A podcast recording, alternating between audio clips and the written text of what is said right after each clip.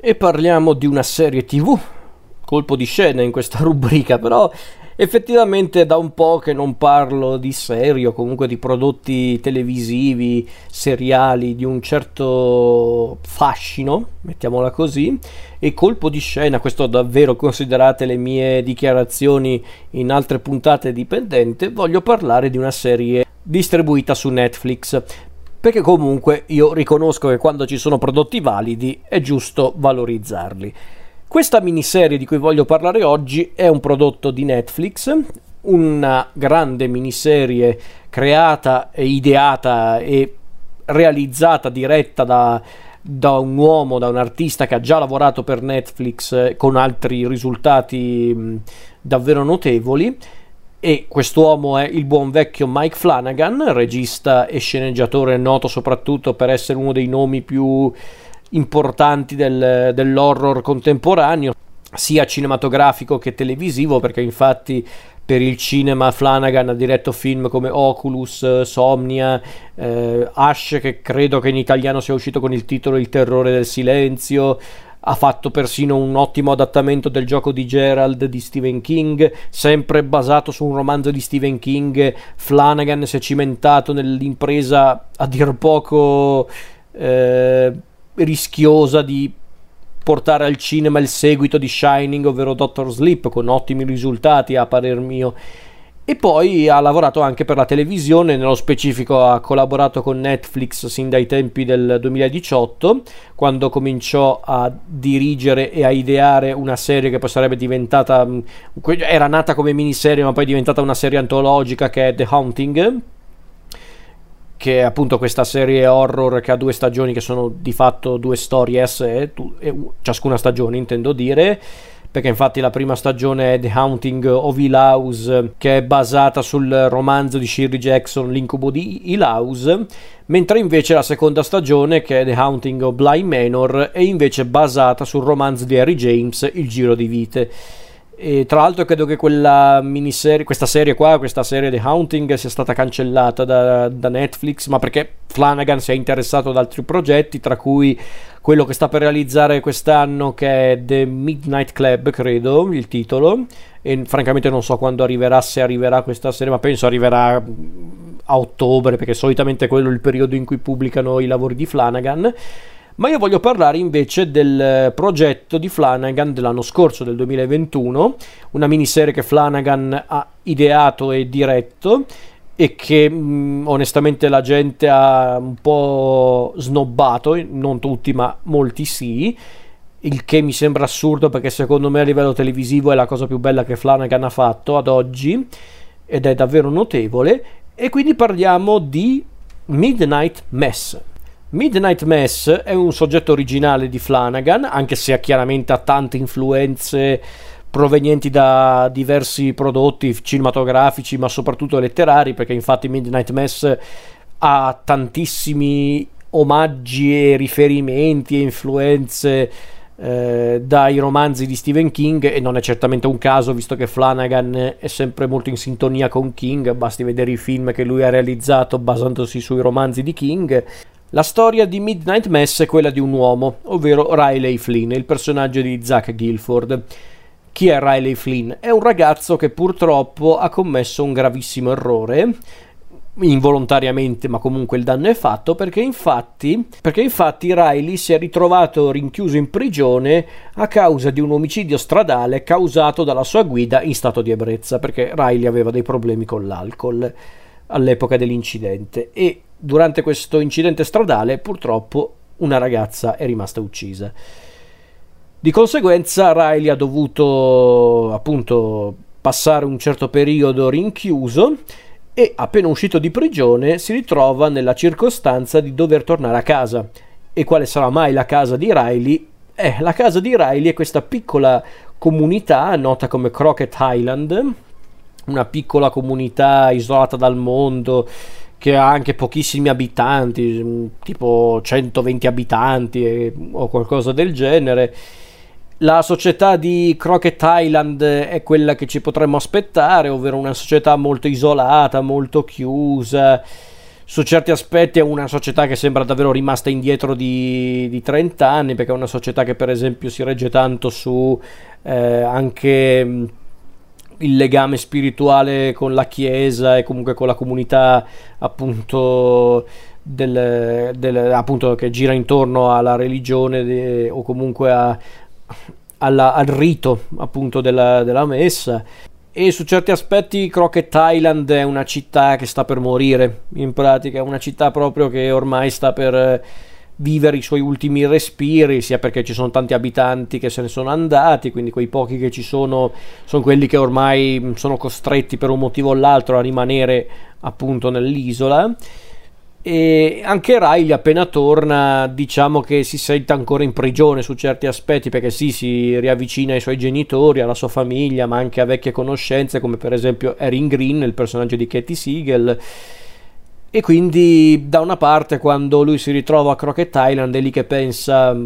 ne valeva la pena tornare qua eh, perché io il mio periodo in prigione l'ho già passato e io comunque nonostante ciò vedo ancora tutte le sere la ragazza morta durante l'incidente quindi probabilmente la mia permanenza a Crockett Island è l'inferno chi può dirlo Forse sì, forse no. Fatto sta che un giorno, eh, più, più, o meno in concomitanza con l'arrivo di Riley a Crockett Island, il ritorno di Riley a Crockett Island, compare un individuo bizzarro, ovvero un giovane prete, padre Paul, il personaggio di Hamish eh, Linklater. Questo giovane prete che sembra comparso dal nulla a sostituire il prete del, della cittadina, soltanto che la presenza di padre Paul, per quanto sorprendente, non sembra sgradita alla comunità, perché infatti padre Paul si dimostra già eh, durante le sue prime giornate come appunto prete di Crockett Island come una presenza carismatica, anche molto convincente e anche molto disponibile nei confronti dei cittadini, anche quelli più scettici, quelli un po' più eh, ostili nei confronti anche della religione. Ma non è soltanto questo, perché infatti padre Paul sembrerebbe essere anche l'autore di diversi miracoli che spingono i cittadini di Crockett Island, specialmente il nostro Riley, a porsi delle domande su, su appunto l'esistenza umana, sull'esistenza o meno di una divinità o comunque di un dio che possa davvero aiutare gli umani alla, alla deriva, come lui del resto.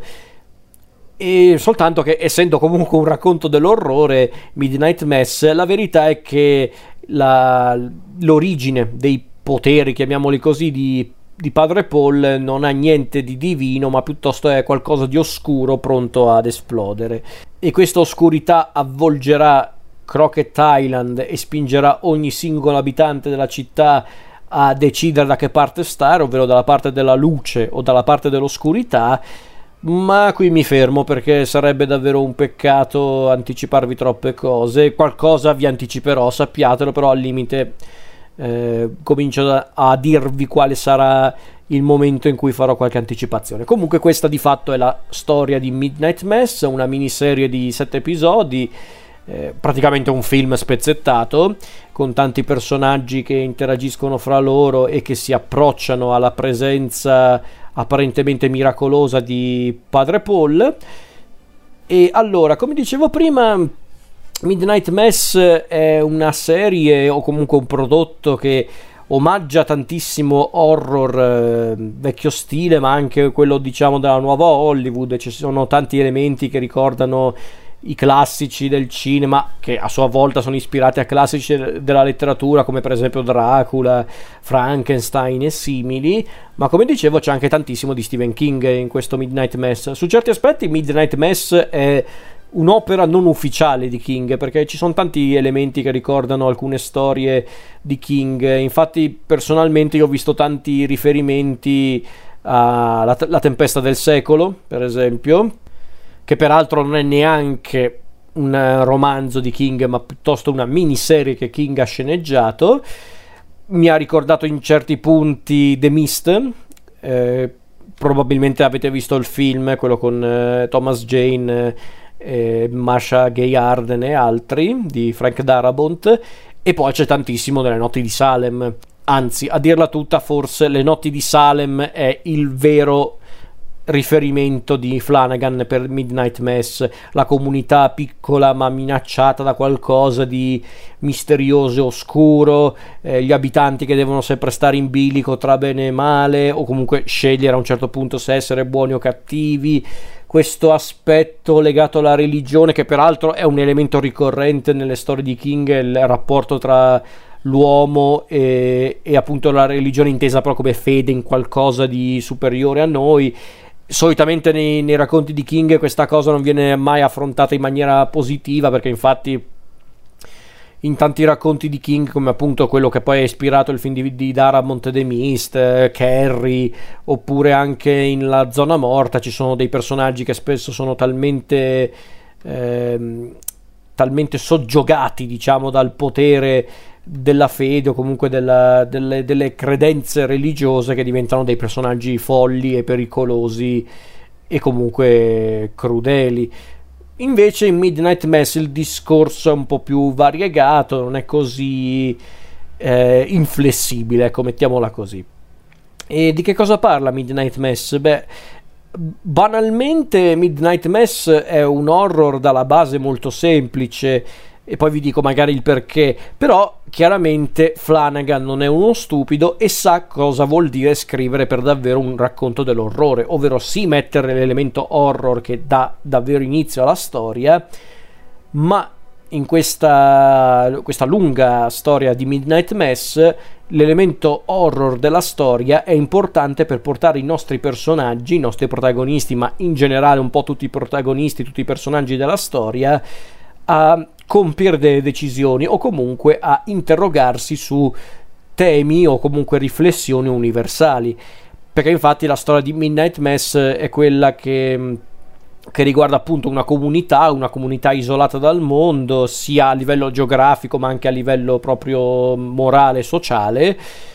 e questa società, questa comunità deve, diciamo che deve confrontarsi su alcuni dilemmi, cos'è il bene, cos'è il male, cos'è giusto, cos'è sbagliato, cos'è lecito e illecito, che cos'è la fede, che cos'è l'abnegazione. La fede e l'abnegazione sono la stessa cosa o è tutta una questione di punti di vista e di scelte di vita? In pratica è una storia che parla di un'umanità alle prese con qualcosa di inspiegabile e questo qualcosa di inspiegabile potrebbe salvare queste persone ma anche condannarle, anche lì in base chiaramente all'approccio di appunto i nostri protagonisti. E come dicevo è pazzesco pensare a questa miniserie come un prodotto così ricco perché di fatto Flanagan ci ha offerto il più tipico dei racconti horror. E qui faccio un'anticipazione quindi vi avviso. Ok qui anticipo un aspetto che in realtà viene già presentato nei primi episodi, quindi non è, un, non è il colpo di scena più importante, ecco, mettiamolo così, ma perché poi in realtà Midnight Mass non è neanche una di quelle storie che si regge sui colpi di scena, ma piuttosto su cosa comporta per i nostri protagonisti la rivelazione riguardo una certa cosa che riguarda appunto le azioni di un personaggio, in questo caso il personaggio di Padre Paul, e come dicevo, quindi appunto è incredibile vedere che Flanagan alla fin fine cosa ha fatto? Ci ha mostrato il tipico racconto di una minaccia vampiresca. Una, una, minaccia vampiresca dalla provenienza antica, stile Dracula di Bram Stoker, oppure il già citato Le notti di Salem di King, o per dire magari anche con eh, riferimenti a soggetti non legati alle storie dei vampiri, come per esempio l'esorcista, perché per esempio tutto l'episodio in cui viene raccontata la verità su chi è effettivamente padre Paul e chi è il suo accompagnatore. Eh, mi ha ricordato in certi punti un po' l'esorcista. Ecco, nonostante ciò, però, nonostante quello che fa Flanagan alla fine è un po' riaggiornare la storia di Dracula, delle notti di Salem, ecco, in realtà Flanagan dimostra ancora una volta di saper mostrare l'orrore più autentico. Quello che non si basa sugli spaventi improvvisi, quelli ah, così, o l'esasperazione del tutto, ma piuttosto è un orrore che sta dentro di noi la cosa che ci sconvolge di più di, eh, di, Midnight Mass non è neanche tanto la creatura, la misteriosa creatura, il vampiro, diciamocela tutta, il vampiro che si porta dietro padre Paul, ma piuttosto come i nostri personaggi, buoni o cattivi che siano, eh, come i nostri personaggi reagiranno di fronte a questo vampiro, a questa creatura che potrebbe essere il loro salvatore come il loro carnefice. Quindi è, è davvero notevole come, come soggetto, quello di Midnight Mass. Poi non è un prodotto perfetto su tutta la linea, cioè, per, per, modo di dire in realtà, perché secondo me è abbastanza impeccabile a livello di scrittura, però magari ci sono quelle cosine un po'... un po'... come posso dire, un po' che trovano il loro tempo altrove, perché per esempio il personaggio di Sara, il personaggio di Annabeth Gish, ha una sua importanza nella storia, per carità, ma forse è poco esplorato come personaggio questa cosa mi ha dato un po' fastidio, però non è che non è un, non è un personaggio inutile nella storia, anzi in realtà Sara è forse il personaggio che dà davvero la svolta definitiva alla storia a un certo punto. Però forse potevano approfondire un po' di più il personaggio. Ed è una cosa che ho provato anche con il, il personaggio dello sceriffo, il personaggio di Omar Hassan, lo sceriffo e perché dico questo? Perché anche questo è un personaggio di per sé importante, ha anche un suo senso all'interno della storia per via appunto del discorso religioso, comunque spirituale presente nella storia, però forse la verità è che il personaggio è un po' buttato lì, nel senso perché ok, aveva senso la sua presenza nella storia perché è lo sceriffo, ok, però sapete che guardando il personaggio lì per lì ho pensato, ok, il personaggio di per sé è interessante, il percorso che ha nel corso della storia è intrigante per tanti motivi, però poi riflettendoci un po' pensavo, sì, ma perché c'è questo personaggio? Nel senso, perché mettere il nuovo sceriffo nella storia? Potevano tenere lo sceriffo che stava lì da tanti anni a, a Crockett Island, fine della storia, invece no hanno voluto inserire questo personaggio, credo per diciamo dare più valore, ancora più valore al tutto il discorso spirituale e religioso del racconto. Però non lo so, magari a un certo punto potevano anche eh, o approfondirlo ancora di più, ma in realtà non è vero perché lo sceriffo è abbastanza approfondito come personaggio, però forse era giusto quell'aggiunta che non era davvero fondamentale nella storia, almeno parer mio, eh, ci mancherebbe, perché poi ci sono i classici personaggi tipici di questi racconti dell'orrore che vedono appunto la presenza di una di una creatura mostruosa che combinerà un po' tutti gli equilibri già abbastanza fragili della comunità. Abbiamo ovviamente l'immancabile eh, eh, personaggio fanatico religioso, che in questo caso è il personaggio di Bev, eh, di Samantha Sloyan, che è bravissima lei perché è riuscita a rendere questo personaggio a dir poco odioso e, e anche inquietante, ma mai davvero... Eh, come posso dire, improbabile, nel senso è un po' il personaggio che abbiamo visto in alcuni racconti di King, come in Carrie o The Mist, però da una parte qui possiamo vedere grazie al personaggio di Bev come Flanagan sia davvero bravo a, a, gestire i personaggi perché anche i personaggi di per sé negativi come appunto Bev perché Bev è un personaggio negativo. È interessante vedere però comunque come Flanagan voglia renderlo comunque tridimensionale o comunque non cattivo perché sì mettiamola così. Quindi interessante il lavoro fatto sui personaggi, le ambientazioni sono incredibili, molto sinistre, affascinanti. Flanagan poi si dimostra anche uno di quei eh, registi, ma in questo caso anche sceneggiatori, che, che comunque sanno come mostrare l'orrore con poco, perché infatti come dicevo già un po' prima, Flanagan non è uno di quei, di quei registi, grazie a Dio, aggiungerei che deve utilizzare i jump scare, i cosiddetti jump scare, quelli, quegli spaventi improvvisi che magari lì per lì ti possono anche colpire perché sono improvvisi per l'appunto, ma di fatto non è così che fai un racconto dell'orrore. Perché Flanagan, ripeto, è uno che sa come raccontare l'orrore, si era visto in The Haunting, si era visto anche nei film che lui aveva girato per il cinema, sia i film tratti dai racconti di King, il gioco di Gerald e, e anche Doctor Sleep, anche se quello di fatto più che un horror era un racconto fantasy un po' un po' inquietante, però si vedeva anche per esempio in Oculus che forse è il film più crudele di Flanagan, quindi Flanagan sa di cosa parla, ecco mettiamolo così, è uno che ha studiato il genere per davvero, è uno che lo comprende il genere. E infatti è incredibile vedere come Midnight Mass riesca ad essere inquietante con poca roba, la presenza del mostro che viene già accennata nei primi episodi, ma poi compare soltanto un po' più in là, senza però essere una roba buttata lì così, ripeto, è, è, una, è un, diciamo un, un percorso in salita, ecco, mettiamola in questo modo eh, ma anche elementi semplicissimi, tipo elementi legati agli occhi oppure alla fotografia presente nel, nella miniserie che rende il tutto molto opprimente, molto inquietante. La, la fotografia di Michael eh, Fimognari è mm, semplicemente perfetta, come del resto anche le musiche dei Newton Brothers, che sono dei collaboratori di fiducia di di Flanagan, visto che praticamente hanno fatto la colonna sonora di praticamente tutti i suoi film, di Doctor Sleep, di, eh, di, appunto di, mm, del gioco di Gerald, ma hanno fatto anche la colonna sonora di, di The Haunting, quindi loro sono proprio collaboratori di fiducia e qui si sono davvero sbizzarriti perché nella colonna sonora c'è anche un ampio utilizzo delle, delle, musiche, mm, delle musiche e delle canzoni eh, da chiesa, comunque canzoni comunque molto spirituali e religiose, con quell'utilizzo nel finale, non dico di quale eh, testo, vabbè dai lo dico, tanto non vi dico cosa succede nel finale, però c'è questo brano che molti chiaramente conosceranno grazie anche a un certo film e il brano in questione è Nearer My God to Fee eh, che sarebbe in, più o meno in italiano perché credo l'abbiano tradotto così in italiano è più presso a te signor che è un inno cristiano del XIX secolo molto struggente molto eh, molto anche toccante che molti conosceranno soprattutto per via di Titanic perché infatti è l'ultimo brano suonato dalla banda del Titanic prima di affondare. Quello che si conclude con signori è stato un onore suonare con voi stasera quello ecco per farvi capire. Questo brano viene ripreso più volte nel corso della serie e poi chiude la storia in una maniera a dir poco perfetta. Non vi dico cosa succede nel finale però semplicemente bellissimo il finale di Midnight Mass. E tra l'altro il fatto che nella conclusione della storia venga appunto utilizzato un brano che che parla appunto della, della vicinanza a Dio. Più presso a te, eh, Signor, eh, mio Signore, è a dir poco simbolico come elemento perché infatti è un po' tutto il discorso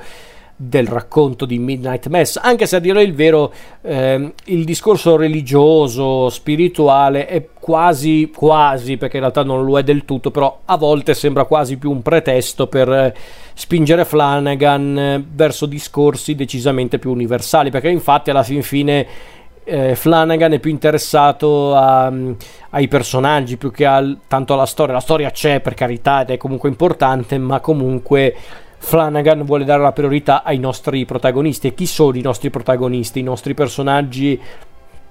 della storia di Midnight Mass sono delle persone spezzate, chi più chi meno, però sono tutti esseri umani che per un motivo o l'altro hanno dei dubbi nei confronti del loro ruolo all'interno del, della vita, comunque dell'esistenza umana. Sono persone che comunque si portano anche dei fardelli in certi casi, come lo stesso Riley, che eh, nonostante comunque abbia pagato il suo debito con la giustizia, comunque viene ancora tormentato dalla figura della donna uccisa durante l'incidente. Viene anche rimproverato più volte da, da suo padre, che però tutto sommato vuole comunque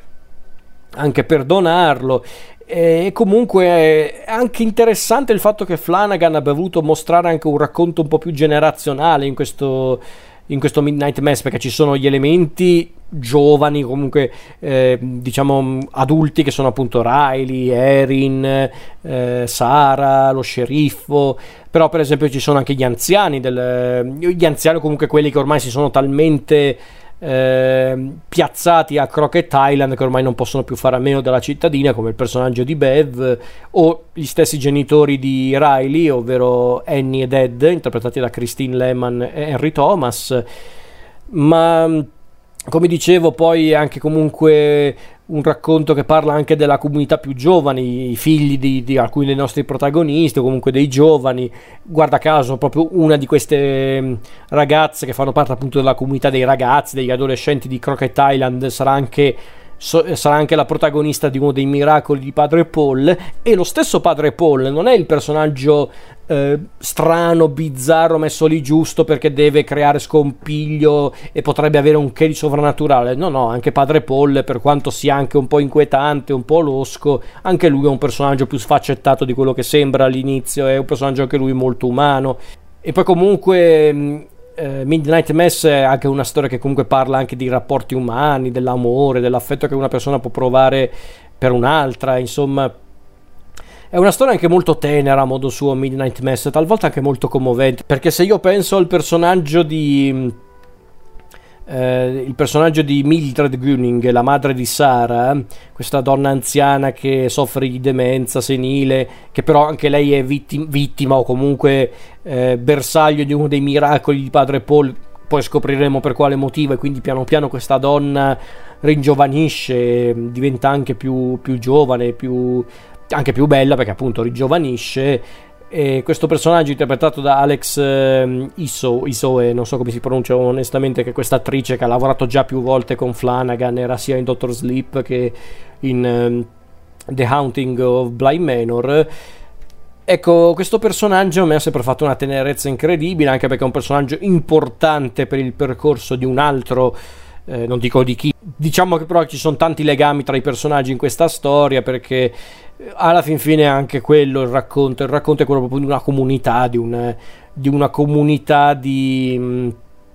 di esseri umani che sono uniti ma per quanto, per quanto ancora, perché di fatto la loro è la, la storia di una cittadina che potrebbe raggiungere il regno dei cieli come l'inferno in base ai punti di vista e la presenza appunto della misteriosa creatura, questo essere vampiresco che di fatto noi non comprenderemo mai per davvero, ma non era neanche intenzione di Flanagan farci capire chi era effettivamente questa creatura.